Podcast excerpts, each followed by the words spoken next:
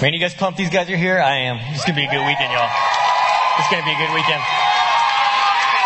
Hey, real quick, quick, uh, quick matter of business. I realized that I brought two hats out here earlier and only threw one out. Does anybody want a hat real fast? You, great. No idea where that went.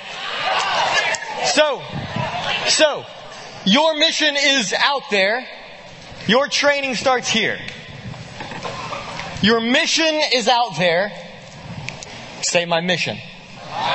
Your mission is out there. Your training starts here. Your mission. That's what we're talking about this weekend. We're here to talk about your mission, but I want to back up just a little bit. I feel like we need to. I think that it's probably important that we back up because I don't think that we can really properly understand what our mission is, discover what our mission is, if we don't fully understand the mission of the one who's sending us. You know what I mean? The mission of Christ, that is. So I want to back up just a little bit tonight before we get to exactly what our mission is, and I want to talk about what that might be. Uh, I, I grew up in Muskogee, Oklahoma, a little town just, okay. Okay. Just random cheers. I think you're the same one that cheered for Cincinnati earlier, so I'm not sure what to do with you. Uh, we have, um, so, so I grew up in a little town, uh, uh, called Muskogee, Oklahoma, which is about two hours straight south of here. My Nana and Papa, they lived in Wichita, Kansas, okay? So that was about, yeah, that was about, that was about four hours from here, um, but just, uh, not too long ago, a few, a few years ago, I suppose, my Nana and Papa moved here to Joplin, Missouri. So I think my Nana's actually here, um, tonight. If you're an, if you're a, a high school student, you probably don't know her. If you're a college student, you probably know my Nana as Sweet Judy or the Friday ice cream lady. That's my Nana. Uh, so she lived, so, so she was in Wichita.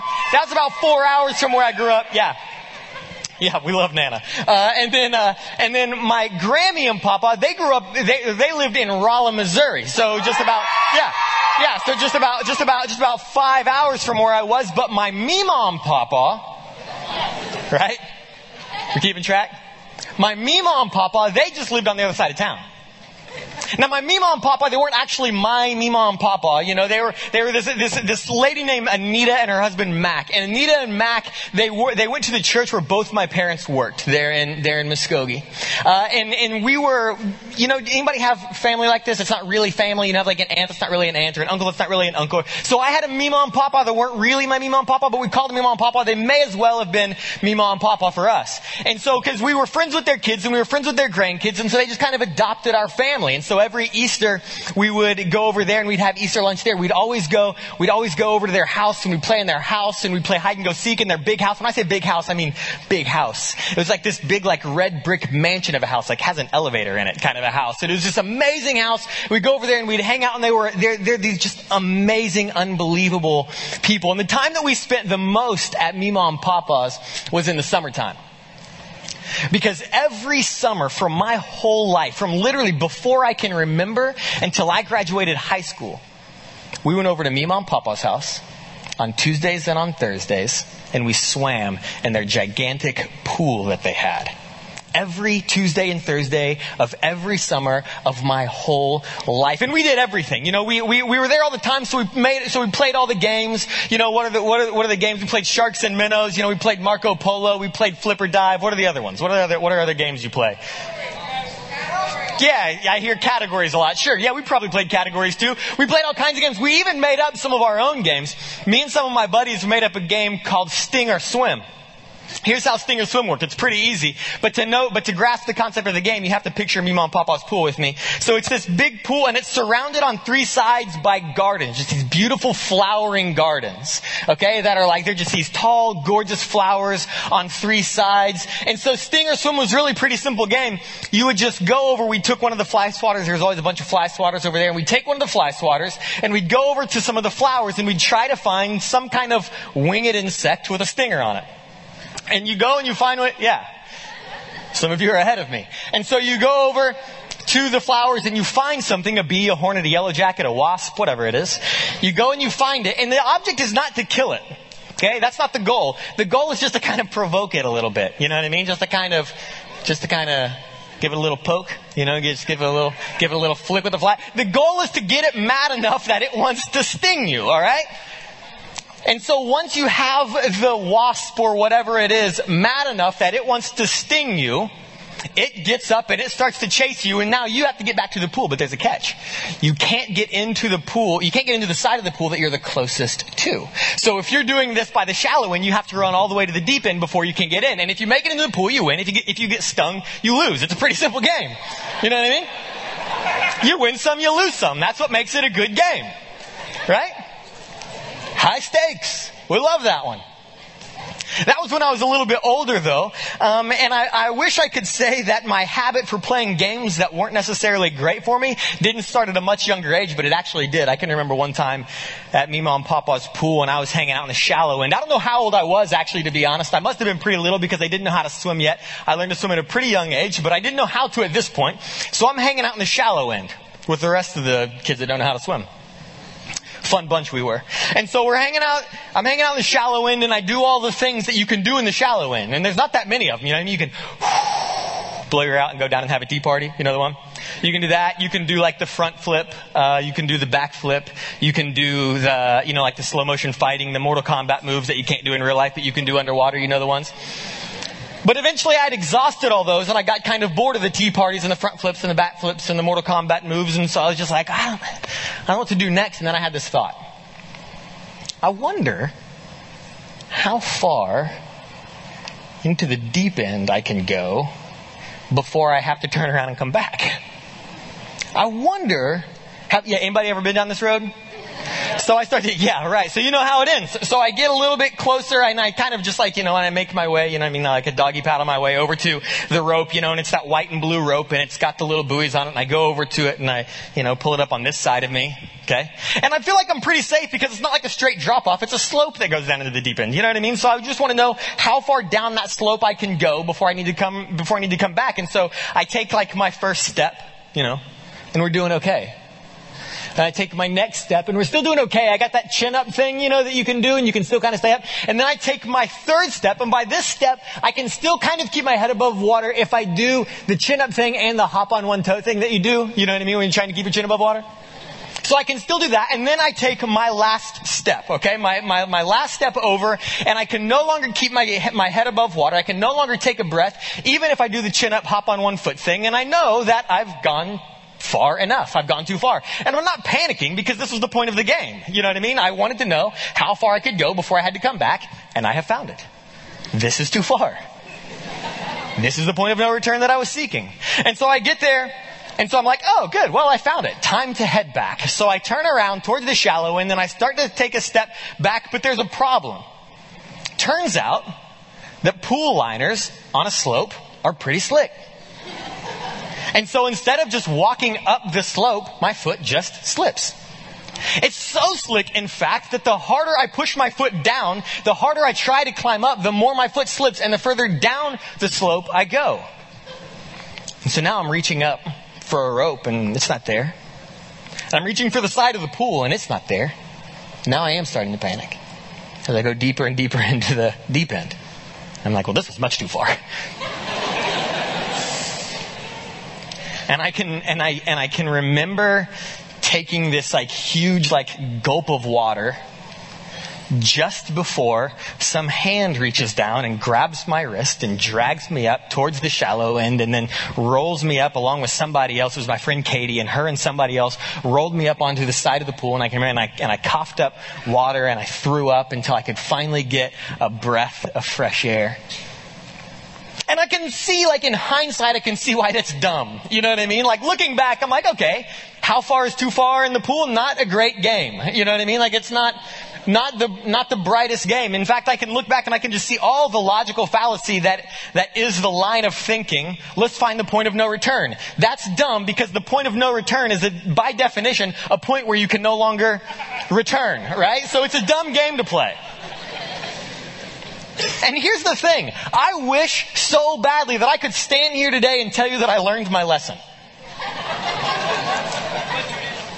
I mean, I guess I kind of did to some degree, you know what I mean? I didn't like ever play, like find the point of no return in the shallow end and the deep end of Mima's pool ever again. I didn't, I didn't, I didn't do that. I guess what I just mean to say is that I wish that, I wish that I had somehow had the wherewithal, somehow had the presence, somehow been able to take that concept and apply it to other areas of my life.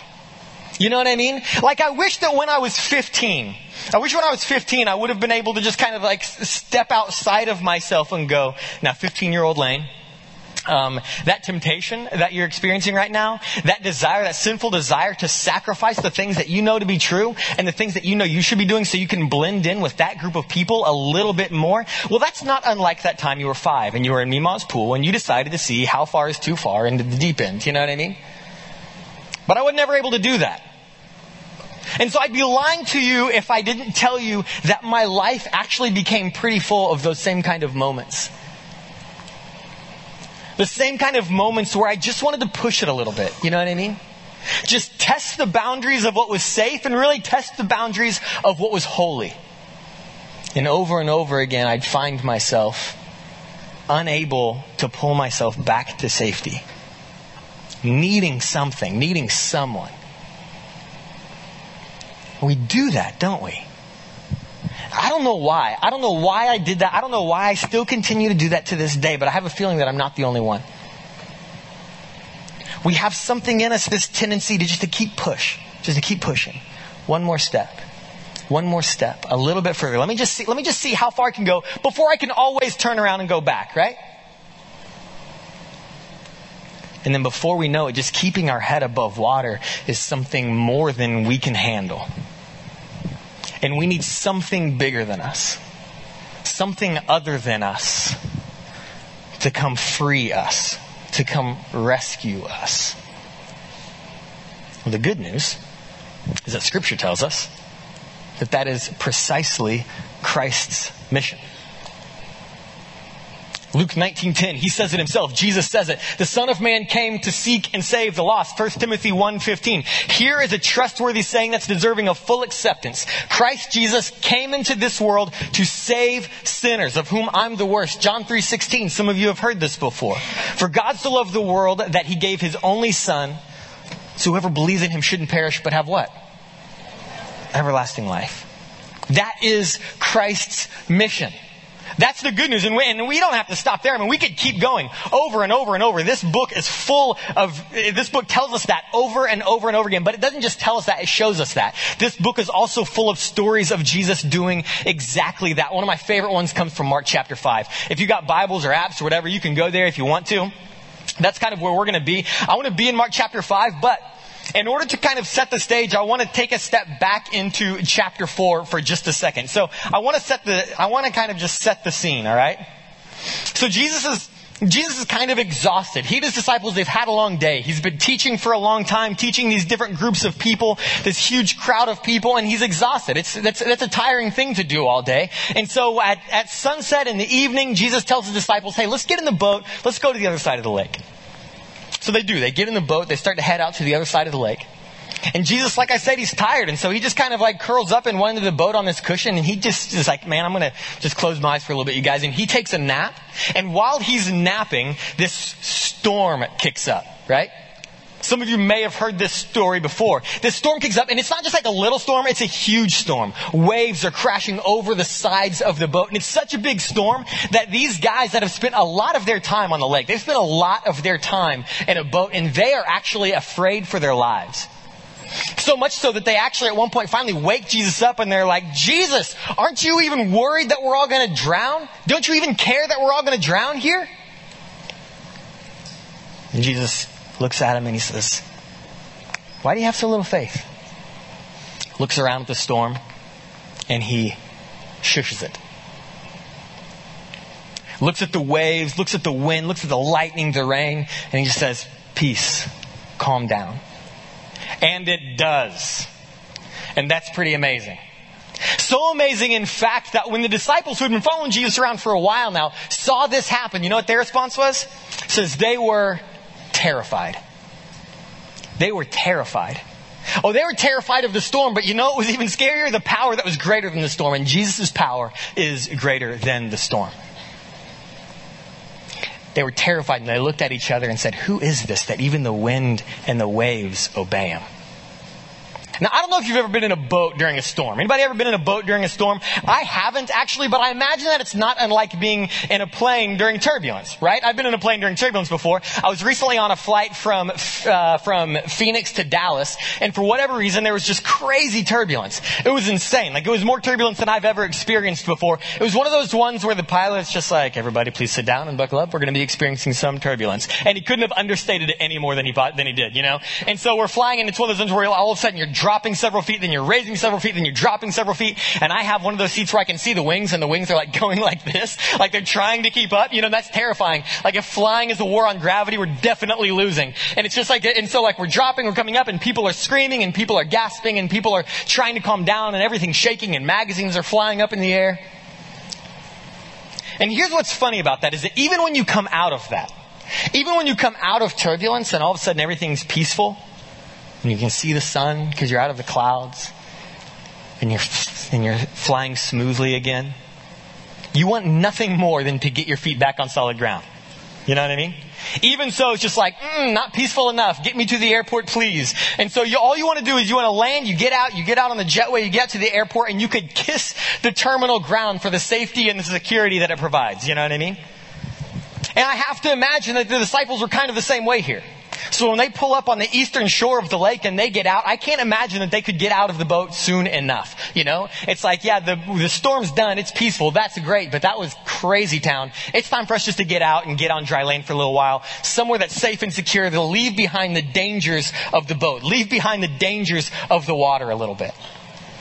And that's where chapter 5 picks us up says this, they went across the lake to the region of the Gerasenes. When Jesus got out of the boat, a man with an impure spirit um, came from the tombs to meet him. A man with an impure spirit. So a man who was demon possessed came from the tombs to meet them. Okay, so they pull up to the shore, and the disciples are just like, "Oh my god, thank goodness we're actually out on dry land." You know, and they get out and they're like, "Wait a minute, Jesus, this is a graveyard." you know, and so they look around and there's some tombs, and then all of a sudden there's this guy that lived in the tombs, and the rest of the and the next few verses tells us a little bit more about him. This man lived in the tombs, and no one could bind him anymore, not even with a chain, for he had been chained off often hand and foot, but he tore the chains apart, broke the irons on his feet, and no one was strong enough to subdue him. Day and night among the hills, he would cry out and cut himself with stones. Luke's account of the same story tells us that he was also naked.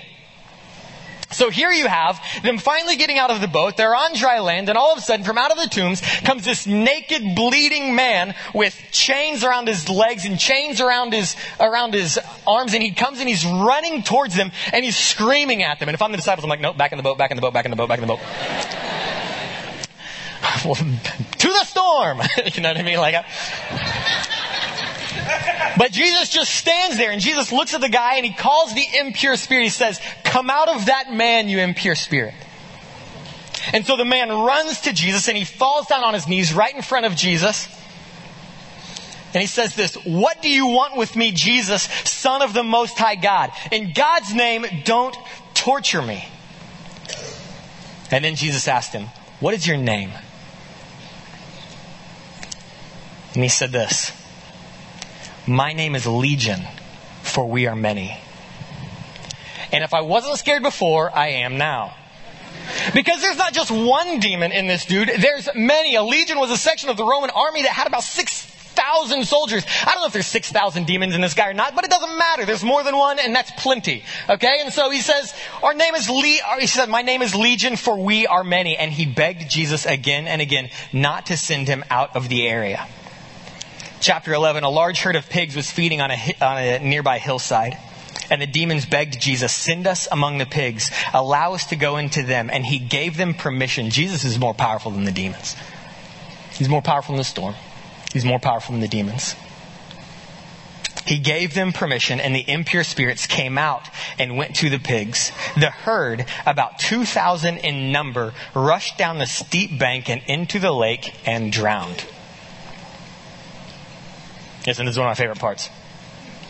Those tending the pigs ran off and reported this in the town and countryside. Those tending the pigs. Can you imagine being one of those guys? Being one of the people in charge of tending the pigs? You know, and you're just like standing there hanging out with the pigs. 2,000 pigs. And all of a sudden you see kind of down on the other side, the crazy guy comes out. Again, I don't know his name. We'll call him Dave. Crazy Dave.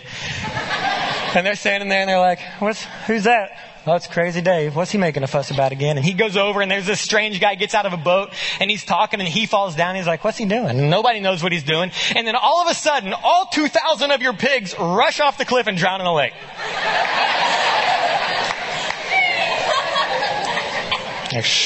Man, dad's gonna be mad at us. you know? And dad's, dad's like, what happened to my pigs? And you're like, it was the demons. You know what I mean? It's like, there's no good answer for what just happened. It's crazy, Dave. All our pigs are dead.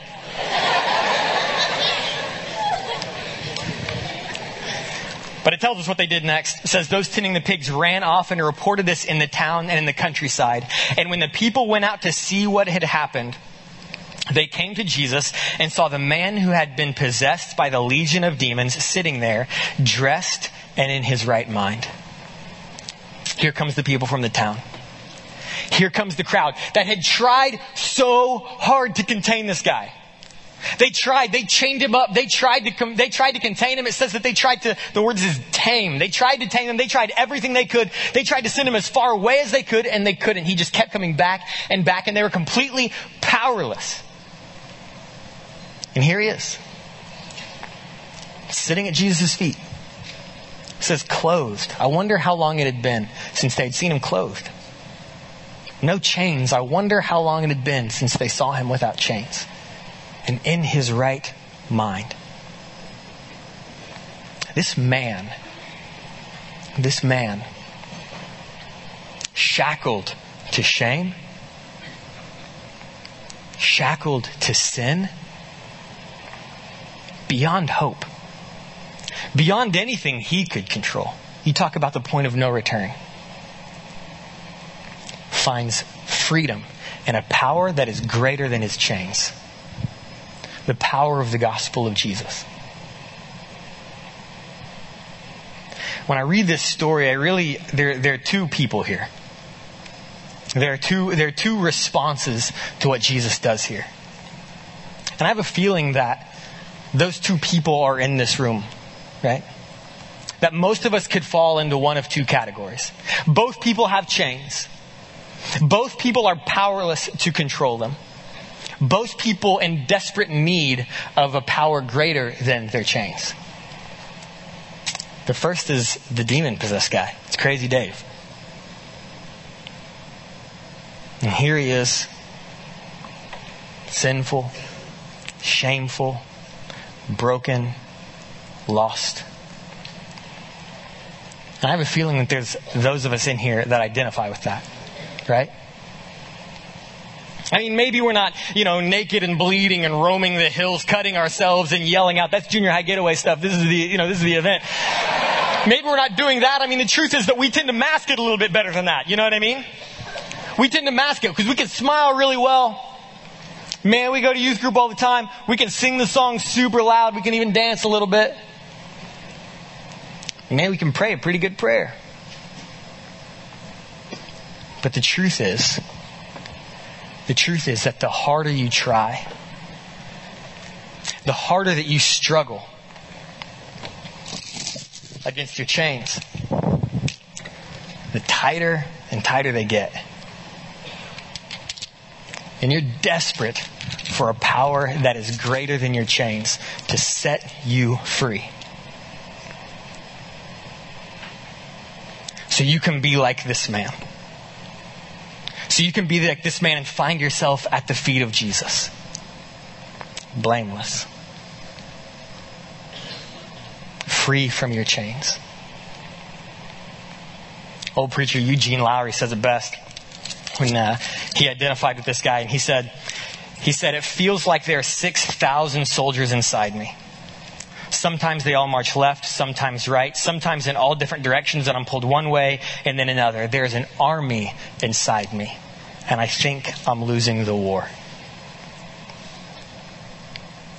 If it feels like there's an army inside you and you're losing, if you can see yourself in this man, then my prayer for you tonight is that you would know that the power of, God, of the gospel is for you that you would know tonight that Jesus' mission, that Christ's mission to seek and save the lost is for you. That there's a power that is greater than your chains. That He took your chains to the cross and bore them so you don't have to bear them anymore. And you can be presented, Scripture tells us this, you can be presented before the Father blameless and without fault because, for, because of what Jesus did for you on the cross. Here's the problem. I think that most of the time, the majority of us are like the crowd. We're like the people from the town who come in to see what's going on. They've heard these reports, so they come in and they see what's going on and they find this guy. They find this guy sitting at the feet of Jesus, clothed in his right mind. And it says when they came, they came to Jesus, they saw the man who had been possessed by the legion of demons sitting there, dressed in his right mind, and they were afraid. And those who had seen it told the people what happened to the demon possessed man. And they told him about the pigs as well. And so the people began to plead with Jesus. See, because they had a problem too, right? In a lot of ways, this guy's demons was their demons. You know what I mean? And they tried everything they could to get rid of him. They tried to banish him as far away as they possibly could, but they couldn't. They needed something bigger. They needed something more powerful than those chains. And they didn't have anything. Enter Jesus. And he gives them everything that they thought they wanted to be rid of this, to be done with this. Because they had tried it by themselves, but every time they tried, the chains just got tighter and they just kept coming back and kept coming back. And man, that's the story of my life. So here comes Jesus. He casts out the demons. He heals this man, breaks his chains. And the people see this and they plead with Jesus to leave their region, to get back in his boat, and to go away. I mean, that's crazy, right? That's crazy. They finally get what they've been longing for. They finally get the freedom from the chains. They finally get the freedom from the oppression and the weight that's been pressing them down and they plead with Jesus to leave because they can't handle the cost. I don't know what they're afraid of. Maybe losing a few more pigs. And I think that we're more like them than we are this other guy, to be honest, most of the time because we plead with Jesus and we plead that we can be free from these chains and, and our secrets and our shame and whatever it is that we have. And we plead and we plead and we plead. And then we come face to face with Jesus and then we look around at what it's going to cost us. And all of a sudden we get scared. What are you afraid of it's costing you? Maybe popularity? That's something that people say a lot, but honestly, I doubt that's really it, you know? I don't think we're really afraid of losing pop- popularity. Maybe a couple of friends, but not really popularity. If you're anything like me, you're afraid of losing the facade. You're afraid of the people sitting to the left and the right of you seeing that you actually still have chains. I was. I spent most of my life trying to hide those chains from everyone around me. I didn't trust the power that was greater than the chains. I didn't trust the church. I didn't trust my youth group. They'd never given me any reason not to. I was just afraid. Afraid of people not believing, not believing that I had it all together.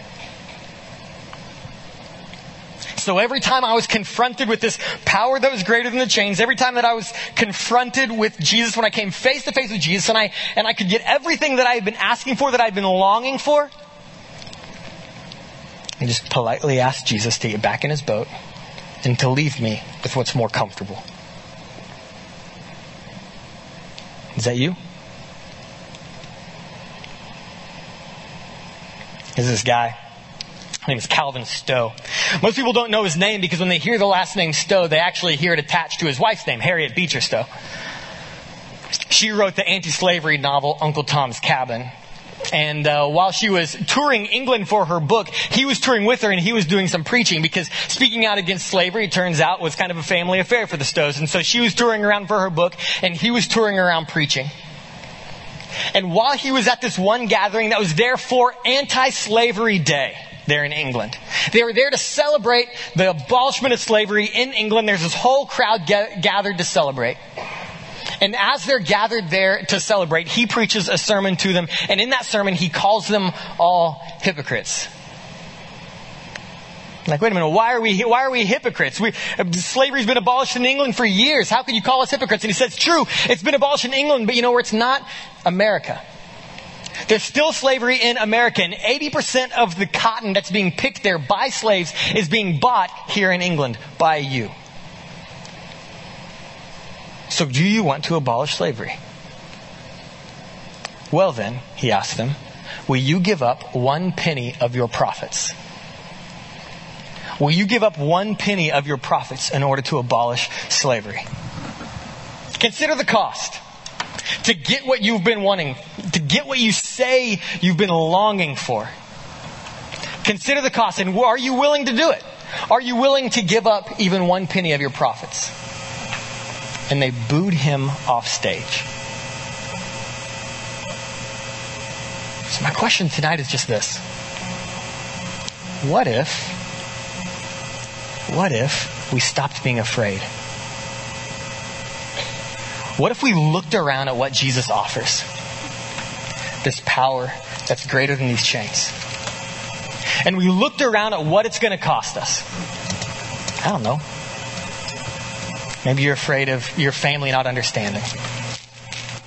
Maybe you're afraid of your future plans.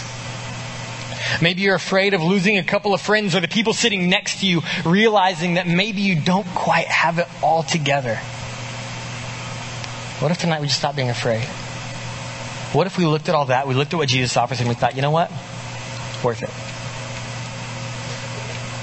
Worth it. What if we leaned in tonight to a power that's greater than the chains? What if we leaned into a youth group who loves you, who doesn't judge you, who wants to walk with you towards a new life? I think if we were to do that, I think you'd find hope. I think you'd find freedom. I think you'd find new life. And there, I think you'd find your mission. Here's what we're going to do. Uh, we're just going to sing some songs together. We're going to worship this God who is greater than our chains, who's more powerful than our chains, who's more powerful than shame, who's more powerful than, than, than sin and than secrets. And while we do that, if you want to, I just want to give you a chance. There's these, there's these wooden beams up here on both sides of the stage, and on them are just some of these chains. We just want to give you a chance to just kind of respond to Jesus a little bit. And if you want to, you can just kind of come and you can put your hands under those chains and physically feel the weight that your soul feels. And thank Jesus for taking those chains so you don't have to bear them anymore. Thank Jesus for being the power that is greater than the chains. I'm going to pray. God, thank you so much that you are just that. That you are greater than these chains. God, thank you that you love us so much that you sent Jesus to us to seek and to save us. God, I pray that we would respond to that. God, I just pray that I just pray that tonight we would we would hear that anew. That would overwhelm our hearts with the fact that you love us while we're far from you, while we're chained, you call us by our name. God, that because of Jesus, because of the cross, we can be justified. We can be presented right before your presence. Amen.